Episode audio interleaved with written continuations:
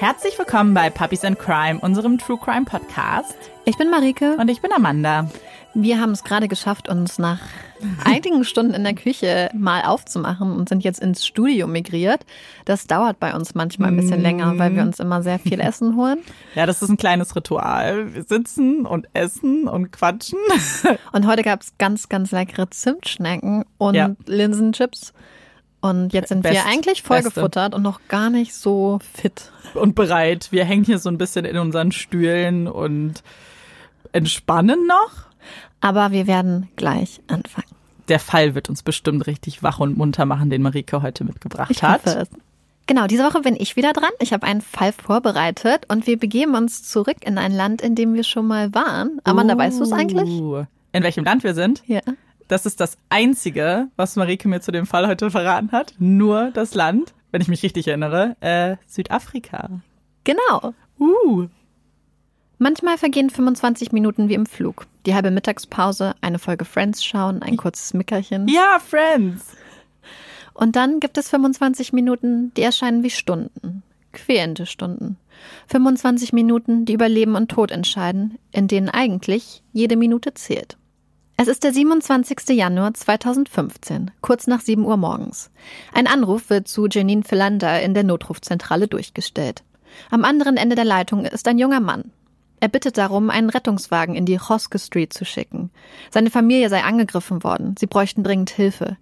Der junge Mann ist ruhig, kooperativ. Janine findet das seltsam. Wenn wirklich etwas passiert wäre, dann müsste er doch hysterisch sein. Aufgeregt. Warum ist er so höflich? Sie glaubt dem jungen Mann nicht. Glaubt ihm nicht, dass da jemand mit einer Axt auf seine Familie losgegangen ist. Dass seine kleine Schwester noch atmet. Sie hält den Anruf für einen Scherz.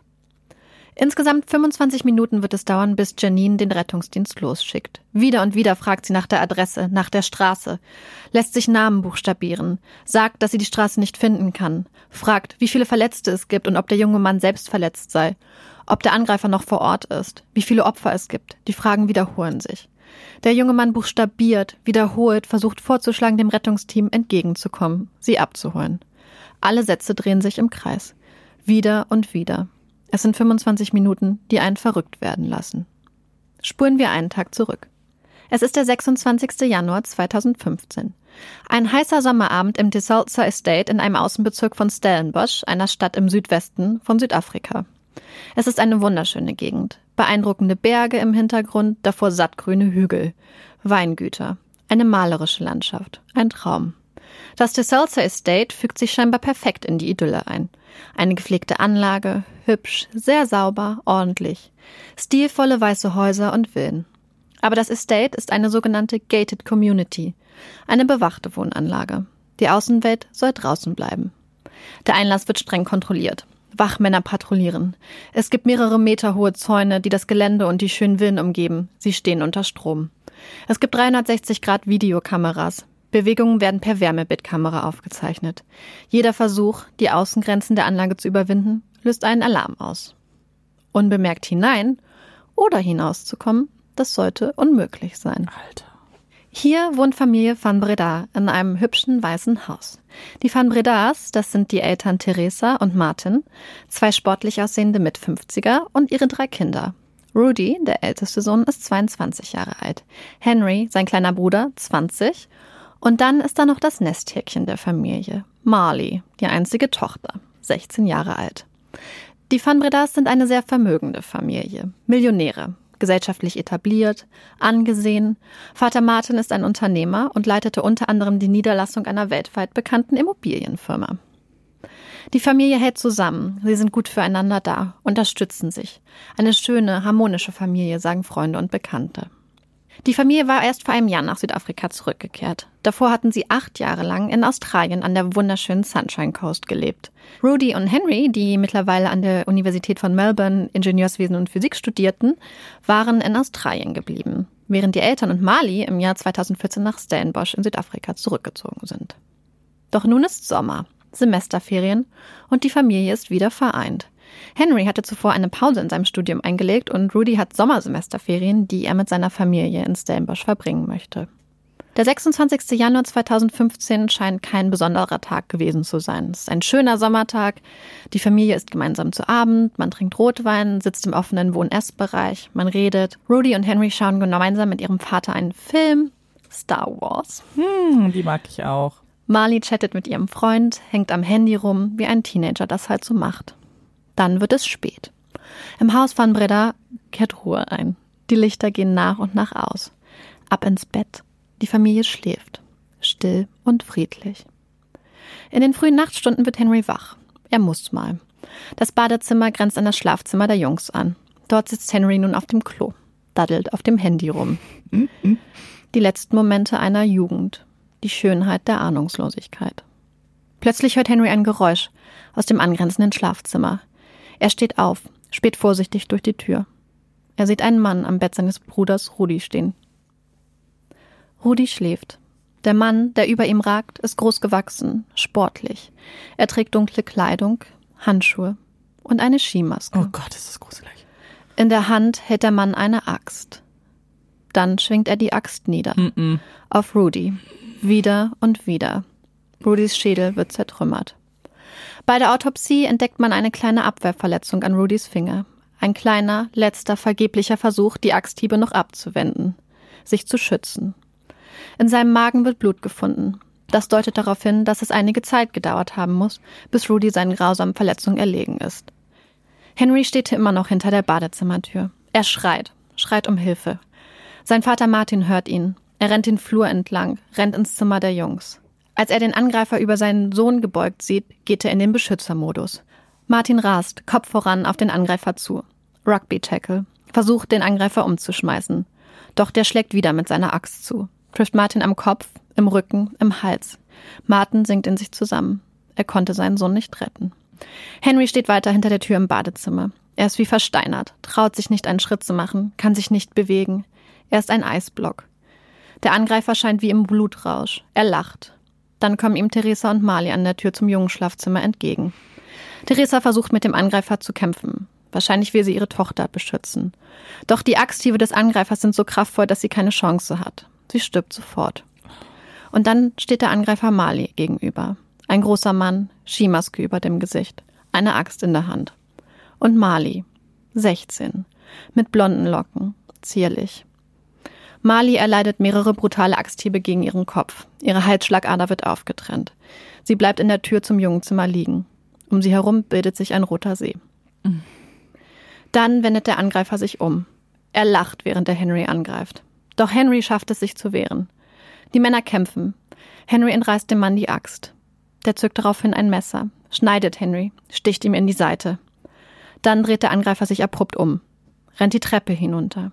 Henry rennt hinterher, wirft verzweifelt die Axt nach dem flüchtenden Angreifer. Er trifft nicht. Die Axt bleibt in der Wand stecken. Henry stützt die Treppe herunter, fällt, rappelt sich auf. Henry rennt, aber er erkennt, dass es zu spät ist.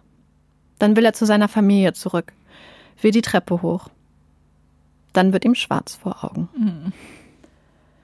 Erst viele Stunden später kommt Henry wieder zu sich, wacht auf, merkt, dass alles kein Traum war. Da liegt immer noch seine Mutter und seine kleine Schwester im Flur. Alles ist voller Blut. Seine Mutter gibt kein Lebenszeichen von sich. Aber Mali. Mali atmet, bewegt sich. Da ist noch Leben. Henry macht sich daran, Hilfe zu holen, googelt die örtliche Notrufnummer. Den Zettel mit den vier Notrufnummern, die am Kühlschrank hängt, übersieht er. Als Henry schließlich mit dem Notruf verbunden wirkt, folgen 25 Minuten, die einen verzweifeln lassen. Über und über muss Henry die Straße nennen, buchstabieren. Hoske Street 12. G-O-S-K-E. Hoske 12. Hoske Street 12. Wieder und wieder.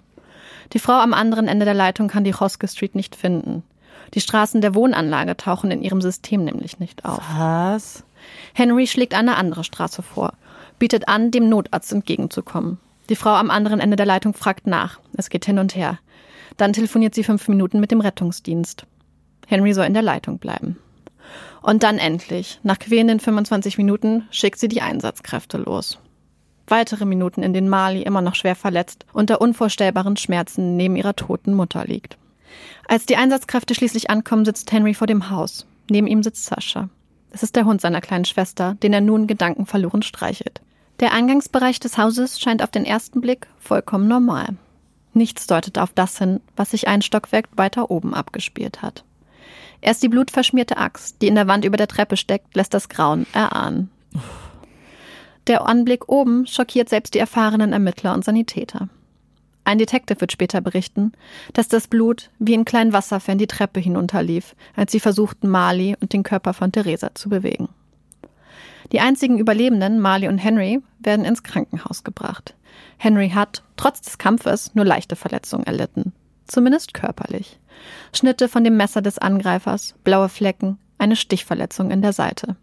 Auch Marley wird überleben. Ein kleines Mm, Wunder. Voll toll. Ihre Reha verläuft beeindruckend gut. Trotz der sechs Axthiebe, mit denen ihr Kopf zertrümmert wurde. Sie macht Fortschritte, arbeitet hart.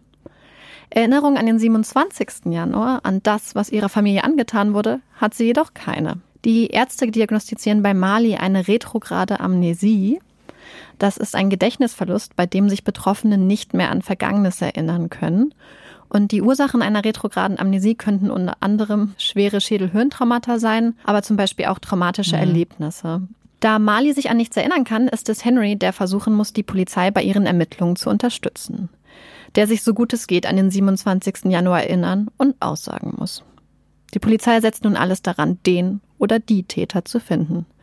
Und es scheint auch eine Spur zu geben. Denn die Kleidung des Angreifers, die Henry beschreibt, insbesondere die Skimaske, auf Englisch Balaklava, deuten auf eine bestimmte Richtung hin. Denn in der Gegend betreibt eine Gang ihr Unwesen. Die Balaklava Gang. Eine Gruppe von Verbrechern, deren Markenzeichen die Balaklava, die Skimaske ist. Eine Gang, die für unzählige Verbrechen verantwortlich gemacht wird. Eine heiße Spur. Zumindest auf den ersten Blick. Denn der Modus operandi entspricht so gar nicht dem Vorgehen der Gruppe. Es geht ihnen um Geld, nicht um Blut. Die Ermittler stehen vor vielen schweren Fragen, vor Ungereimtheiten. Warum hat Martin keinerlei Abwehrverletzung? Warum sind Mali und Theresa nicht weggerannt, haben Hilfe geholt? Warum hat Sascha, der Haushund, nicht gebellt? Normalerweise schlägt sie an, selbst bei Bekannten. Wie ist der Angreifer überhaupt ins Haus gelangt? Wie hat er unbemerkt die Sicherheitsvorkehrungen des DeSalza Estates überwunden? Und wie ist er wieder raus? Und warum fehlen keine Wertgegenstände? Warum das übermäßig brutale und grausame Vorgehen, insbesondere gegen den wehrlosen Rudy? Die Ermittler stellen sich mehr und mehr Fragen und sie finden Antworten, auch wenn sie nicht schön sind. Es sind Antworten, die man sich in seinen schlimmsten Träumen nicht wünscht. Antworten, die einen ratlos zurücklassen. Fast zwei Jahre sind seit der grausamen Taten vergangen. Marley wohnt bei Verwandten. Henry besucht eine Kochschule, lernt seine neue Freundin kennen. Danielle. Sie verlieben sich. Das Leben geht weiter. Irgendwie. Von Henrys trauriger Familiengeschichte erfährt Danielle erst, als sie Henry googelt. Jetzt weiß sie auch, warum Henry bei einigen Themen so schrecklich schweigsam ist. Ihr Herz zerbricht bei dem Gedanken, was ihr geliebter mhm. Henry durchmachen musste, welchen Verlust, welches Trauma er erlebt hat. Am 4. April 2017 erhebt der Staat schließlich Anklage im Fall Van Breda. Dreimal Mord, ein versuchter Mord und Justizbehinderung. Auf der Anklagebank sitzt ein junger Mann. Er hat ein altes, ein erschöpftes Gesicht, tiefe Augenringe. Es ist Henry. Hm. Er plädiert auf nicht schuldig. Wieder muss Henry seine Version des Angriffes auf seine Familie schildern. Einige Details haben sich geändert seit der ersten Vernehmung, einige sind neu dazugekommen. Aber seine Geschichte, seine Aussage bleibt gleich im Großen und Ganzen. Da ist immer noch der Mann mit der Skimaske und der Axt, der erst Rudy, dann Martin und dann Theresa tötet. Der Marley fast umbringt und den Henry durch Glück in die Flucht schlagen kann. Aber Henry berichtet auch von einer zweiten Stimme. Von einem aufgeregten Gespräch in Afrikaans, das der Täter führt.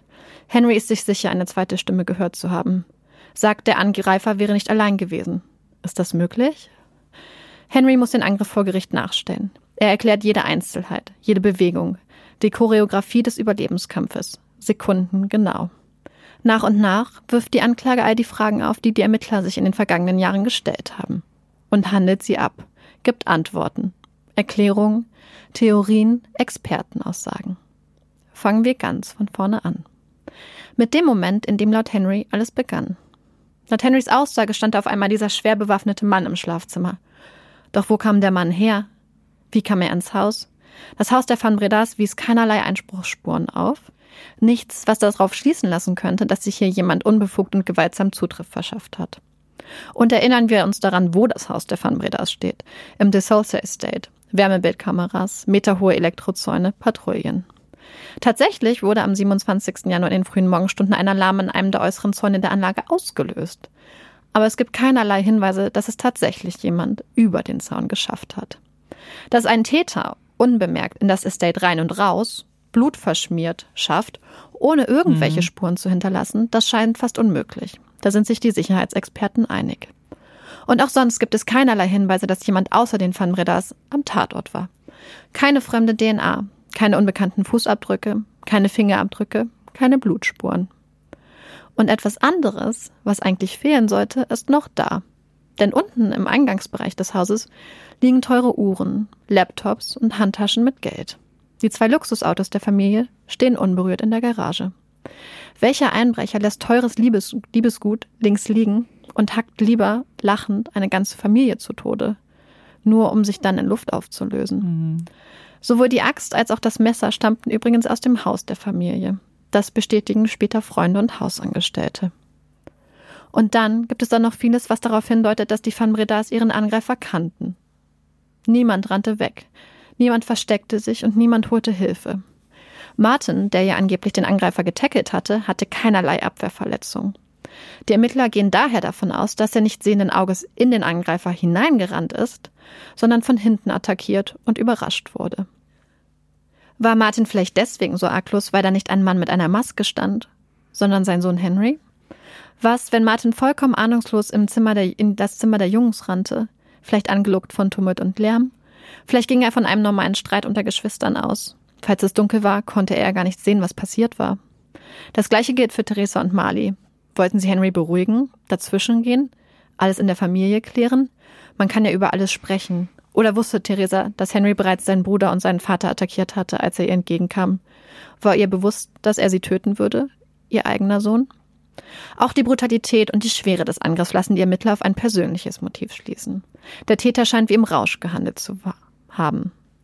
Das deutet auf unglaubliche Wut hin, eine ungezügelte Eskalation der Gewalt. Die körperliche Kraft und Ausdauer, die nötig war, um vier Menschen derart zuzurichten, ist beeindruckend. Rudis Körper, der insgesamt am schlimmsten zugerichtet war, wurde nach dem Angriff auch noch ruppig hin und her bewegt. War es Henry, der noch weiter seine Aggression und seine Wut abbaute? Die Autopsieberichte und Expertenaussagen zu den Verletzungen der Familie zeigen auch noch etwas anderes. Nämlich einen riesigen Kontrast zwischen Henry und dem Rest der Familie. Der Angreifer, der zuvor drei Menschen mit enormer Kraft und Härte getötet und Marley schwer verletzt hatte, lässt sich auf einmal ganz leicht entwaffnen, steigt auf einmal auf ein Messer um, sticht halbherzig zu, touchiert Henry kaum. Woher der plötzliche Wandel?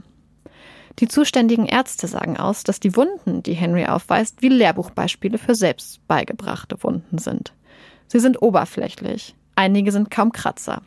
Viele von ihnen verlaufen erstaunlich parallel. Wie soll der Angreifer das geschafft haben, Henry während des Kampfes mehrere parallel verlaufende, absolut gleichmäßige Schnitte zuzufügen? Auch die minutiöse, unglaublich präzise Darstellung des Kampfes um die Axt, die Henry vor Gericht mit einem Polizisten darstellt, erscheint ungewöhnlich. Denn die meisten Menschen, die sich in einem dramatischen Kampf um Tod und Leben befinden, so die Anklage, fällt es danach schwer, jeden einzelnen Schlag, jede Bewegung genau nachzustellen. Insbesondere, wenn der Angriff mehrere Jahre zurückliegt. Und dann ist da noch die angebliche Bewusstlosigkeit. Laut Henrys Aussage war er mehrere Stunden lang bewusstlos auf dem Boden, ehe er Hilfe holen konnte. Die Verteidigung führt den Bewusstseinsverlust auf eine mittlerweile bei Henry diagnostizierte Form der Epilepsie zurück. Aber die Anklage hat eine andere Theorie. Für sie deutet vieles darauf hin, dass Henry bewusst mehrere Stunden mit dem Notruf wartete. Denn Henry sagte zwar, er sei ohnmächtig geworden und hätte deswegen keine Hilfe holen können, doch die Telefonauswertung zeigte, dass er direkt nach dem Angriff seine Freundin anrief. Sie ging allerdings nicht ans Telefon. Man weiß aufgrund der Autopsie, dass Rudy und sein Vater Martin noch längere Zeit am Leben waren, bevor sie den Verletzungen erlagen. Und auch bei Marley konnte Henry ja sehen, dass sie noch bei Bewusstsein oder mhm. zumindest noch am Leben war. Wollte er vielleicht warten, bis alle tot waren, ehe er den Notruf betätigte? Ging er am Schluss vielleicht davon aus, dass Marley einfach so gut wie tot sei und rief er deswegen an? Ging er davon aus, dass sie nie wieder aufwachen würde? Und dann gibt es noch andere Spuren, die darauf hindeuten, dass Henry nicht stundenlang bewusstlos auf dem Boden lag, sondern die Zeit nutzte. Denn Forensiker haben DNA von Rudy und Henry im Duschabfluss gefunden. Henry sagte zwar, dass er und Rudy sich öfters beim Rasieren schnitten, aber die Anklage geht davon aus, dass er stattdessen versuchte, Rudys Blut von seinem Körper zu waschen. Und auch die Axt in der Wand deutet darauf hin. Denn die Anklage glaubt Henrys Aussage nicht. Er hätte verzweifelt die Axt geworfen, denn es sieht so aus, als wäre die Axt sehr kontrolliert in die Wand geschlagen worden. Eine Inszenierung. Und dann ist da noch eine andere Sache. Etwas, was vielen Menschen Kopfzerbrechen bereitet. Auch denen, die Henry glauben, die ihm nichts Böses unterstellen mögen. Warum machte Henry zu keinem Zeitpunkt Anstalten, seine Familie zu retten oder erste Hilfe zu leisten? Ihm war bewusst, dass seine kleine Schwester und zu einem früheren Zeitpunkt auch sein großer Bruder noch am Leben waren. Warum hat er nicht nach ihnen gesehen? Warum telefoniert er 25 Minuten lang seelenruhig mit der Notrufzentrale, ohne energisch darauf hinzuweisen, dass seine Schwester gerade wenige Meter entfernt mit dem Tod ringt? Warum raucht er Zigarette nach Zigarette an der Küchenzeile, statt Mali beizustehen? Warum krault er lieber ihren Hund, als ihr die Hand zu halten? Und dann ist da noch die Sache mit dem Lachen. Die Dame in der Notrufzentrale hielt Henrys Anruf zunächst für einen Scherzanruf, einen Telefonstreich. Pro Jahr geben bis zu 70.000 solcher Scherzanrufe bei der Zentrale ein. Hm. Janine Philander ging deswegen davon aus, dass Henry ein solcher Scherzkeks sei. Noch nie hatte sie einen derart ruhigen, koordinierten und besonderen Anruf erhalten. Das kann nicht echt sein. Sie ist sich sicher. Denn Henry ist nicht nur erschreckend ruhig, Janine meint auch, ihn lachen gehört zu haben. Ein kurzes, kindisches Glucksen, als er die Verletzung seiner Familie beschreibt. Ob es wirklich ein Lacher war, ein Schluchzen oder etwas anderes, das kann im Prozess nicht geklärt werden. Jeder im Gerichtssaal scheint das zu hören, was in seine oder in ihre Geschichte oder Theorie passt. Als der Mitschnitt des 25-minütigen Notrufs während des Prozesses gespielt wird, wendet Henry sich von den Zuschauern, von den Journalisten, die auf den Bänken des Gerichtssaals sitzen, ab. Er weint, still, leise und heimlich.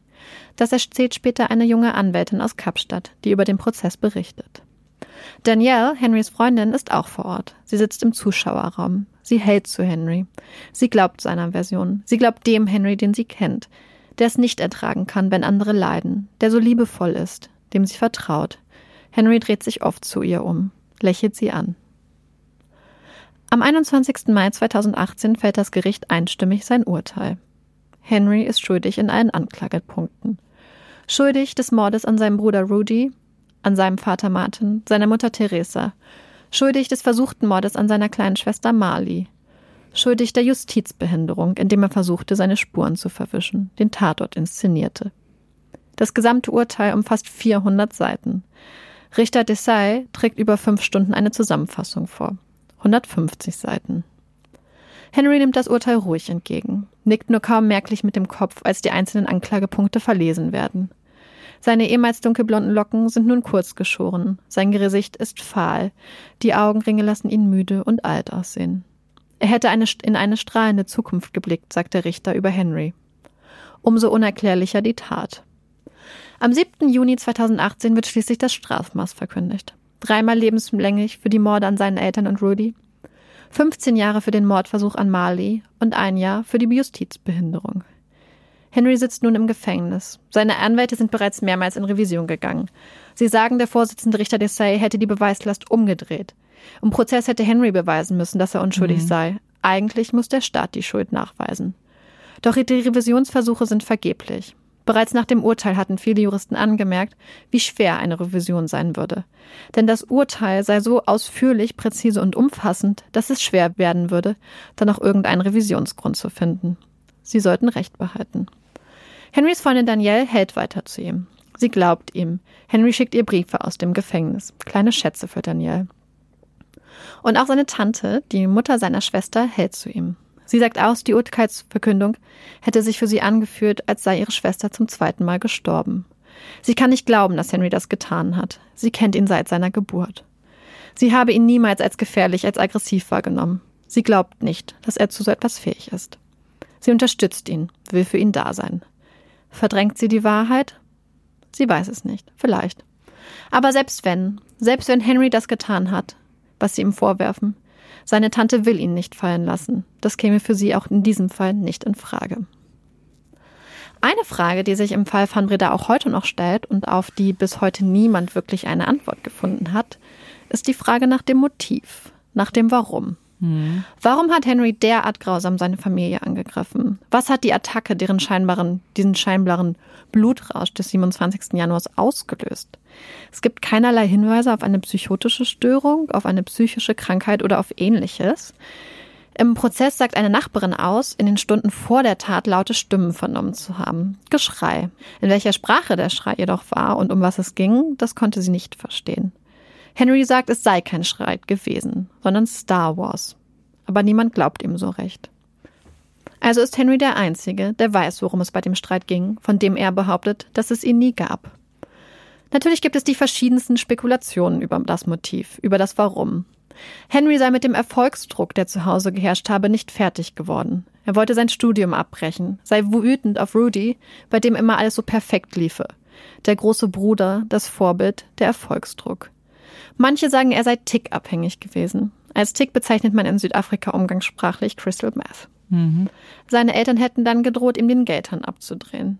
Es gibt sogar Stimmen, die behaupten, Marley und Henry hätten unter einer Decke gesteckt. Warum sonst hätte Henry seine Schwester am Leben gelassen? Ja. Im Angesicht der Schwere von Marleys Kopfverletzung hört sich dieser Vorwurf unglaublich an. Grausam. Was Henry letzten Endes zu seiner Zart trieb, wir werden es wohl nie erfahren. Im südafrikanischen Recht ist das Motiv aber auch nicht wichtig. Das Strafrecht legt Wert auf Intent, also auf Vorsatz, mhm. aber warum jemand, der vorsätzlich handelt, seine Tat letzten Endes begeht, das ist mehr oder weniger irrelevant. Und so bleibt sie und schwebt weiter über dem Fall Film Breda. Die Frage nach dem Warum. Ich habe eine Frage. Ja. Direkt. Ähm, was sagt Mali zu der Sache? Äußert sie kann sich? sich gar nicht. Aber jetzt zum Urteil auch. Sie hat nicht ausgesagt im mhm. Prozess, sie ist nicht aufgetreten und sie und gibt kein Statement. Ich glaube, es ist auch so, dass die Öffentlichkeit ein sehr starkes Interesse daran hat, wie mhm. es ihr geht, aber sie ja. hat sich komplett aus der Öffentlichkeit Versteh, zurückgezogen, weil ich glaube, sonst wäre es halt einfach so ein Media Frenzy, dass die Leute halt auf Total. sie losgehen würden, sie verfolgen würden. Und deswegen hat sie sich nie geäußert mhm. und man weiß nicht, was sie davon hält. Und es gibt auch ärztlich gesehen jetzt keine Chance, dass sie die Erinnerung zurückbekommt? Das weiß ich nicht, weil du findest hm. einfach gar nichts. Gar nichts zu ihr. Über sie. Nein, sie ist quasi abgetaucht eigentlich ja. nach der Tat gut, ich, weil es gibt ja Fälle von retrograde Amnesie, ja, ja. gerade wenn du daran arbeitest, Erinnerungen zurückzuholen, dass es ja auch möglich ist, nicht immer, ja. aber manchmal. Gut, möchte sie vielleicht solche Erinnerungen zurück, ist jetzt natürlich auch noch eine andere Frage. Ja, ich glaube auch gerade da das Urteil schon gefällt mhm. ist, wird sie auch alles tun, um nicht in die Öffentlichkeit zu gehen tatsächlich. Ähm, außer ja, also ich habe es halt auch gegoogelt, weil es mich natürlich interessiert ja, genau. hat, aber man findet halt einfach nichts. So die letzten mhm. Zeitungsartikel sind quasi Malis abgetaucht, was ich halt zu 100 Prozent verstehen kann. Ja. Und deswegen gibt es da auch nicht mehr eigentlich. Irgendwie fällt es mir gerade voll schwer zu sagen, ob ich glaube, dass er es war, ob er es nicht war. Irgendwie irgendwas in mir tief drin widerstrebt, dem das einfach so zu akzeptieren und abzunicken ich glaube, es hat erstmal damit zu tun, dass ich so ein paar Argumente, die die Anklage gesagt hat, immer, die mich so ein bisschen wütend machen, wenn eben gesagt wird, oh, das ist aber ganz untypisches Verhalten, das macht ihn direkt verdächtig. Irgendwie mag ich das nicht, weil man damit eben sagt, es gibt nur ein richtiges Verhalten von Opfern. Und das finde ich irgendwie nicht richtig. Ich glaube, jeder geht mit so einer Situation anders um. Und daraus einen Strick zu drehen, weil du nicht der Norm entsprichst, das mag ich. Ja, absolut. Das habe ich tatsächlich auch gedacht, dass einfach zu sagen, hey, er ist sehr, sehr ruhig mhm. und sehr koordiniert. Ich meine, jeder geht unterschiedlich mit Schock und Traumata um. Aber es erklärt trotzdem nicht, warum er keine Hilfe geholt hat. Weil selbst wenn ja. du ruhig bist, wenn du unter Schock stehst, zum Beispiel die Nachbarin hat bei ihrer Vernehmung angegeben, dass sie es seltsam fand, dass er nicht wenigstens zu ihr gekommen ist, ja, weil sie nicht, hätte helfen können oder ja. dass er nicht, also man, es gab keinerlei Hinweise darauf, dass ja. er auch irgendwie versucht hat, nachzugucken, wie es seinen Familienmitgliedern geht oder oder erste Hilfe zu leisten. Ich meine, im Anbetracht der Verletzungen, die es halt gab, weil den meisten seiner Familienmitglieder wurden ja die Köpfe mhm. zertrümmert, wäre das auch schwierig, mhm. wahrscheinlich. Aber das ist halt, glaube ich, auch ja. das, dass er halt nie versucht hat zu helfen. Ja, nee, deswegen, ich, es gibt ja auch viele andere Argumente, die dir jetzt einfach erstmal ihn in ein ungutes Licht rücken. Zum Beispiel auch, dass ja es keine Spuren gibt von einer Person, die irgendwie eingedrungen oder mhm. ausgedrungen ist. Deswegen, das ist so das, was mich dann vielleicht doch überzeugt hat, weil eben es sonst hätte Spuren geben müssen und wenn sie in diesem Sicherheitstrakt oder was auch immer, wie man das jetzt beschreiben möchte, ähm, gewohnt haben, dann ist es nicht so einfach. Ja, das ist ganz interessant, denn die Verteidigung hat tatsächlich sowohl die DNA mhm. ähm, Beweise angegriffen, als auch die zum Beispiel die Untersuchung der Fußabdrücke vor Ort. Denn bei der Untersuchung der Fußabdrücken haben sie halt angemerkt, hey, ihr habt nicht komplett alle Fußabdrücke tatsächlich untersucht. Dann dachte ich so, oh mein Gott. Aber die Erklärung war, dass wenn du sehen konntest, dass da eine Fußspur ist von der gleichen Person, musst du nicht jeden Fußabdruck einzeln noch aufnehmen. Ja. Wenn du siehst, dass es kontinuierlich die gleichen Fußsohlen ja, und so sind. Das war quasi das Argument dagegen. Und dann wurde halt gesagt, dass die DNA-Evidence, also die DNA-Beweise, die DNA-Proben, mhm. in einem Labor untersucht wurden, was nicht akkreditiert war. Hm. Skandal. Die Sache ist die, die Labore in Südafrika sind scheinbar alle nicht akkreditiert, so wie sich, wie mhm. das eigentlich sein müsste für wahrscheinlich den internationalen Standard. Deswegen war das Argument gar nicht spezifisch für den Fall, so wie es sich im ersten Moment alle. angehört hat, sondern für alle. Und wenn der Richter in dem Moment quasi ja. entschieden hätte, hey, wir können die DNA nicht benutzen, weil das Büro ja. Labor nicht akkreditiert ist, hätte das natürlich Auswirkungen auf all die anderen Fälle gehabt, mhm. die zu dem Zeitpunkt vor Gericht waren und wo es auch auf DNA-Spuren angekommen wäre. Ja. Also das war jetzt kein, kein Argument, was sich spezifisch auf den Fall bezogen hat. Ja, also das waren dann so ähm, ja. Sachen, die noch gesagt wurden. Und dann wurde ja gesagt, dass der Hund nicht gebellt hat. Mm, Henry hat gesagt, dass, oder beziehungsweise auch die Hausangestellte hat gesagt, dass der Hund Sascha sie immer angebellt hat, wenn sie ja. gekommen ist. Und dann hat man gefragt, warum bellt er nicht? Und dann hat Henry tatsächlich gesagt, na ja, der Hund bellt unsere Hausangestellte an, weil unsere Hausangestellte mit ihm spielt und er deswegen aufgeregt ist, wenn sie kommt. Ja. Und da musste ich sagen, das macht Olaf tatsächlich ja, ja, oft auch. Aber bei Olaf hörst du auch den Unterschied, ob er aus Spaß bellt oder ob er in Panik bellt mhm. oder weil er beschützen möchte. Deswegen. Oh, jetzt weiß ich nicht. Gerade einen kleinen Laut gegeben.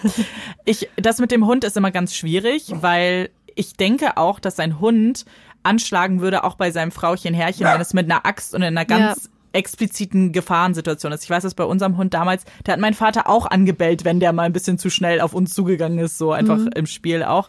Also ich glaube, dass Hunde da schon Gefahr auch erkennen können und auch angeschlagen hätten, auch wenn das ja. jetzt Henry ist, der da mit einer Axt steht. Ich meine nicht, dass ja. der Hund sich denkt, oh nee, den kenne ich ja, ist schon okay. Mhm. Ja. Aber das ist immer schwierig, weil mhm. man steckt in der Situation nicht drin und weiß nicht so genau, wie alles abgelaufen ist. Und das nicht nur der Hund. Ich finde es auch irgendwie komisch zu sagen, ich als Schwester würde da ruhig im Bett liegen, wenn mein, mein, meine Schwester, mein Bruder mit einer Axt in mein Zimmer kommt. Ja. Ich wäre ja, dann auch alarmiert. Es, Rudy hat es ja nicht gesehen. Rudy lag ja wohl. Ja als er die ersten ja. Axtschläge abbekommen hat und hat sich dann noch versucht, so ganz ja. minimal zu retten, was dann aber also Aber was ist mit den anderen? Die müssen doch irgendwas gehört haben und deswegen weil, ja. geht man ja davon aus, dass es Henry war, weil wenn wir davon ausgehen, Gen dass das Zimmer zum Beispiel dunkel war mhm. und Martin kommt rein, weil er vielleicht Schreit hört oder laute Geräusche und da steht ein Mann mit einer Axt, dann würdest du wahrscheinlich deiner Frau zurufen, ja. rette dich, hol Aber die Hilfe. Wenn da dein Sohn steht, dann würdest du erst beim ersten Reflex auf ihn zugehen wollen und ihn wahrscheinlich beruhigen. Ich weiß nicht, weil das ist genau das, worauf ich hinaus will. Ich würde sagen, ich würde es nicht machen. Auch wenn das mein Sohn ist. Ich würde trotzdem meiner Frau zurufen, geht weg. Das ist ja eine ganz offensichtliche Gefahrensituation und da wäre es mir egal, ob das mein Sohn ist, meine Tante, mein Bruder. Mhm. Weil es ist ja, also eine mit einer Axt ruhig stellen zu wollen mit Worten, ist schon gefährlich. Mhm. Ja, also da das habe ich, glaube ich, gerade falsch gesagt. Martin hat ja. ja. wahrscheinlich gar nicht gesehen, dass Henry da stand. Also Henry ist ja wahrscheinlich von hinten auf ihn zu. Ich glaube, bei mir ist es einfach die Axt. Würde er da stehen mit einem Messer, was man vielleicht auf den ersten Blick nicht sieht, dann würde ich das auch so unterschreiben. Mhm. Aber für mich ist Axt sowas Brutales und sowas Gefährliches mhm. ja. und Unberechenbares. Und wenn du ahnst, weil du Schreie gehört hast oder Lärm gehört hast, dass da vielleicht eine Gefahr besteht, dann würde ich vielleicht mich selber, okay, das kann ich vielleicht auch noch verstehen, dass er hingeht und sagt, hey, wir regeln das, aber dann würde ich trotzdem meiner Frau und meiner Tochter zurufen, verschwindet. Mhm. Geht, geht ja. in Sicherheit. Es ist halt, das ist so. Ja, man kann es halt auch man nicht weiß nachvollziehen, nicht. wie ja. man auch wirklich tatsächlich dann wahrscheinlich genau. reagieren würde. Aber deswegen ist es auch so schwierig zu sagen, okay, das ist aber ganz abnormales Verhalten. Mhm. Wer weiß, ja. wir waren zum Glück noch nie in so einer Situation. Genau, und ich glaube, das ist halt das Schwere bei diesem Fall. Wir haben halt eine Augenzeugin, die sich an nichts erinnern mhm. kann und den anderen, den einzigen Augenzeugen quasi, der wo der Täter war. Ähm, ja, es ist total schwer. Es Voll. gibt voll spannende Argumente eigentlich auf beiden Seiten, aber letzten Endes hat weder die Verteidigung Hm. noch die Anklage irgendwas gefunden, Ja. was darauf hindeutet, dass da irgendwer anders am Tatort war. Ja. Also niemand.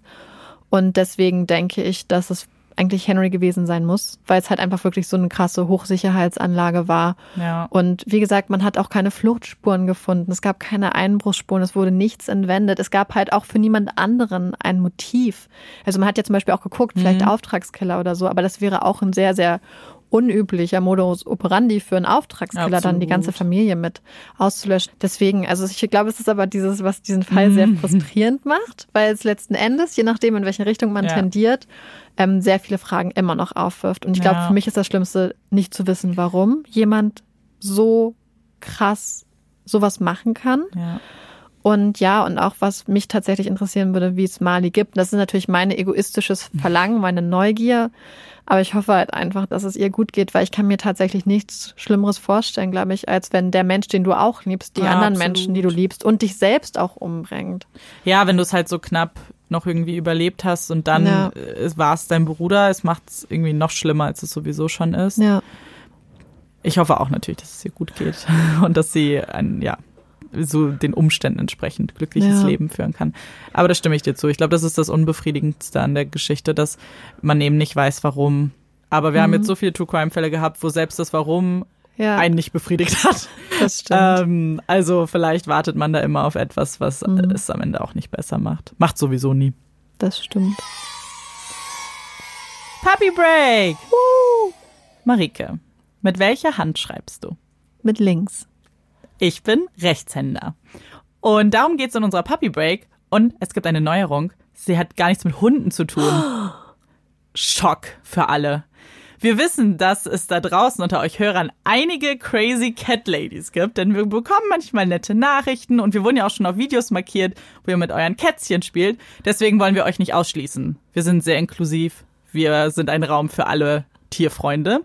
Deswegen gibt's heute einen Katzenfakt. Huh. Und zwar habe ich dir die Frage gestellt, weil Katzen ebenfalls Links- oder Rechtspfödler sind. Ich nenne es jetzt einfach mal so. Und wenn ihr da draußen rausfinden wollt, welche Pfote eure Katze bevorzugt, dann gibt es da auch ein Experiment, was man machen kann. Ist relativ einfach. Man nimmt einfach das Lieblingsleckerli der Katze und tut es in ein Glasgefäß. Dann lasst ihr die Katze reinkommen und müsst sie eigentlich nur beobachten, mit welcher Pfote sie eben das Leckerli rausfischt. Und dann könnt ihr immer mal im Alltag gucken. Denn es sollte sich tatsächlich zeigen, dass sie diese Pfote dann öfter benutzt als die andere. Geht das bei Hunden auch? Diese Statistiken gelten nur für Katzen. Ich weiß das nicht. mal ausprobieren. Wahrscheinlich, weil sie es auch mit Hunden getestet haben, die ganzen Experten und dann rausgefunden haben, nee, das klappt nicht. Ich glaube auch, dass Katzen ein bisschen schlauer sind. Olaf, weghören. Ja. Nicht, dass du dumm bist, Olaf. Ganz Wir werden jetzt mal nicht. drauf achten, weil Olaf hat sich nämlich angewöhnt, immer wenn er Aufmerksamkeit will, kommt, setzt er sich neben einen und stupst einen einfach mit der Hand an. Das sieht ganz lustig aus. Ja, ganz provokativ immer. So, dann und dann er guckt er so dich an, an. so, hm. Ich habe jetzt Pfötchen Und wir gegeben. werden jetzt mal drauf achten, mit welcher Hand er das macht. Genau. Wir hoffen, das hat euch jetzt gefallen, dass es auch mal kein Hundeeffekt ist. Wir werden das mal immer wieder ausprobieren mit anderen Tierchen und uns alle schlauer machen. Nachtrag zum Puppy Fact über Katzen. Und zwar gibt, äh, haben Forscher herausgefunden, dass die bevorzugte Pfote meist mit dem Geschlecht zu tun hat. Also, Kater sind eu Kater sind häufiger Linkshänder oder Pfödler und Miezen, also die Kätzchen, hingegen eher Rechtshänder. Hm. Marike, hast du eine Empfehlung für uns heute? Habe ich tatsächlich, aber sie ist mal wieder komplett. Das mögen wir, wenn sie komplett Anders? anders, ist. Ja. Also, es wird ja jetzt sehr frühlingshaft und es wird sehr schön draußen und deswegen bin ich vor ein paar Tagen losgegangen und habe mir ganz schöne Blumen für unsere Terrasse gekauft. Und das ist meine Empfehlung, weil mir ist aufgefallen, wie glücklich mich Pflanzen und Blumen machen. Und es gibt ja ganz viele Untersuchungen und Studien dazu, dass Pflanzen und Natur und Grünes Menschen sehr zufrieden macht. Deswegen wäre meine Empfehlung, holt euch schöne Blumen ins Haus, auf den Balkon, auf die Terrasse, in den Garten. Alles, was einen Ja. eigentlich so ein bisschen auf den Frühling einstellt und einen glücklich macht, weil es einen Mensch, Menschen auch sehr doll entspannt. Insofern wäre das meine Empfehlung. Meine Empfehlung ist jetzt eher für die Tage, wo es nicht so schön frühlingshaft ist, wo noch vielleicht mehr Regen ist. Wir wissen ja, das Aprilwetter ist ja immer ganz unberechenbar. Und zwar möchte ich eine Serie empfehlen, die habe ich gestern tatsächlich durchgesuchtet an einem Tag. Ich schäme mich ein bisschen, muss ich sagen, Wofür? dass ich einen ganzen Tag zu Hause saß und acht Stunden lang Serie geguckt habe. Und zwar geht es um Safe. Das ist eine Miniserie bei Netflix, hat acht Folgen. Und es geht ganz kurz darum, dass ein Vater sich auf die Suche macht nach seiner verschwundenen Tochter. Und während der Suche spricht er dann eben auch mit Nachbarn, Bekannten, mit der Polizei und immer wieder kommen Geheimnisse raus aus dieser Gesellschaft. Und das ist eigentlich immer ganz spannend. Hat einige Twists am Ende, neue Charaktere, die auftauchen. Das hat mir ganz gut gefallen. Ich habe in letzter Zeit öfter so Serien geguckt. Ähm, eine, die ra- gerade erst rausgekommen ist, ist The Stranger, ist von demselben, basierend auf einem Roman, auf, vom gleichen Autor. Und ich muss sagen, ich fand Safe besser als The Stranger. Dazu muss man für alle Dexter-Fans noch sagen, dass Michael ja. C. Hall die Hauptrolle spielt. Genau, es spielt in England übrigens und viele echauffieren sich übrigens über seinen britischen Akzent. Und das habe ich erst danach gelesen, weil ich google ja nach Serien immer pauschal, was so ähm, die Community da draußen dazu sagt. Und viele haben sich eben beschwert über den Akzent. Ich fand es nicht so schlimm. Mich hat es nicht gestört. Ich höre sowas gar nicht. Ja. Und nachdem ich dann das so geguckt habe, ist mir auch so eine Frage in den Sinn gekommen und die stelle ich jetzt Marike und dann können wir ein bisschen quatschen. Und zwar gibt es eine Szene ganz am Anfang, ist also kein Spoiler, in dem ein junges Mädchen eine Party schmeißt und als sie dann die Gäste rausschmeißt, fällt ihr auf, dass sie eine Leiche im Pool hat. Und dann ist mir so die Frage gekommen, hm, Marike, wenn ich dich jetzt anrufen würde und sagen würde, hey, oh, ich habe eine Party geschmissen, da ist eine Leiche Ja. im Pool, was machen wir? Also ich würde Ja, auf, ich würde die Polizei anrufen. Du würdest hoffentlich erstmal kommen, damit ich nicht alleine bin. Ja, aber ich würde in der Zeit vielleicht auch schon mal die Polizei anrufen oder ihr nahezulegen, die Mhm. Polizei anrufen. Ich würde aber trotzdem vielleicht auch schon, so doof es sich anhört, einfach schon mal ein Video oder ein Foto machen. Einfach um es so aufzunehmen, wie es in dem Moment ist. Ich weiß nicht, ob das überhaupt Sinn macht, weil ich meine, das macht Mhm. Doch, ja die glaube- Polizei eigentlich. Ja. Und ähm, dann würde ich erstmal einfach abwarten, was passiert. W würdest du dich dann erstmal irgendwo hinsetzen, weg vom Pool, am Pool? Uh. So, weißt du nicht, dass uns später Aber ein Strick ist- rausgedreht wird? Uns ist auch sicher, wir sind auch sicher, dass die, dass es eine Leiche ist und niemand, der. Ziemlich sicher. Okay, weil oben. wenn ziemlich sicher, würde ich erstmal versuchen, die Person auch aus dem Pool rauszuholen. Wenn Mhm. ich weiß, dass es eine Leiche ist, würde ich sie, glaube ich, drinnen lassen, Mhm. Aber man kann sich wahrscheinlich nie hundertprozentig sicher sein, wenn Dann man würde ich sie sieht. rausziehen. Okay, also offensichtlich. und nochmal gucken, ob ja, natürlich. Und ob man noch ähm, Erste Hilfe anwenden kann. Zum Das ist sehr Beispiel. vorbildlich, muss ich Das sagen. sollte man ja. Ja, Weil im ja, ja, Idealfall absolut. lebt die Person ja dann noch. Ja, absolut. Ja. Äh, ohne genau viel zu spoilern, im Film wird es nicht so gemacht. da spinnt sich natürlich so das Rad und der Rattenschwanz wird immer länger. Aber das habe ich mir dann auch überlegt, weil dann, wenn man wir gucken wahrscheinlich viel zu viel True Crime und immer, immer wird man dann verdächtigt sofort. Und deswegen haben die Leute ja auf Panik, sich an die Polizei zu wenden, was glaube ich, rational gesehen, das Schlauste ist, was man machen sollte. Sich an die Polizei zu wenden. Genau. Je nachdem, in welchem Land man wahrscheinlich Das habe ich lebt. witzigerweise, weil ich habe meiner Schwester dieselbe Frage dann gestellt und dann habe ich gesagt, okay, und jetzt ist, spielt alles in den USA. Machen wir das Gleiche. Aber da würde ich erst recht ein Foto vom Tatort wahrscheinlich dann machen. Ich glaube, das ist sehr intuitiv, dass man Ja. dokumentieren möchte. ja, Einfach vielleicht, um sich abzusichern. In Ja. irgendeiner Art und Weise. Ja, also ich glaube, das würde einem das Gefühl geben, man hätte noch etwas unter Kontrolle, auch wenn das wahrscheinlich so eine falsche, Illu also eine Illusion ist. Mhm. Ja. Aber man hat das Gefühl, man hat etwas und das ist, wie du sagst, glaube ich, einfach so eine geistige Absicherung. Ja. Ich mache ja sowieso immer Fotos von allem. Ja, was uns äh, manchmal beim Podcast hier vor Probleme stellt, denn Amanda hat die schöneren Fingernägel, aber sie hat auch die bessere Kamera auf ihrem Handy. Das heißt, sie muss sowohl ihre Hand meistens bereitstellen, wenn irgendwo Hände auftauchen müssen, Handmodel. als auch Film, was ich manchmal übernehme, aber meistens Ja. macht sie das. Und das ist sehr, sehr kompliziert. Ja, seht ihr mal, was wir für Probleme haben in unserem Podcast-Leben. So, und damit wollen wir die Folge für heute auch abschließen.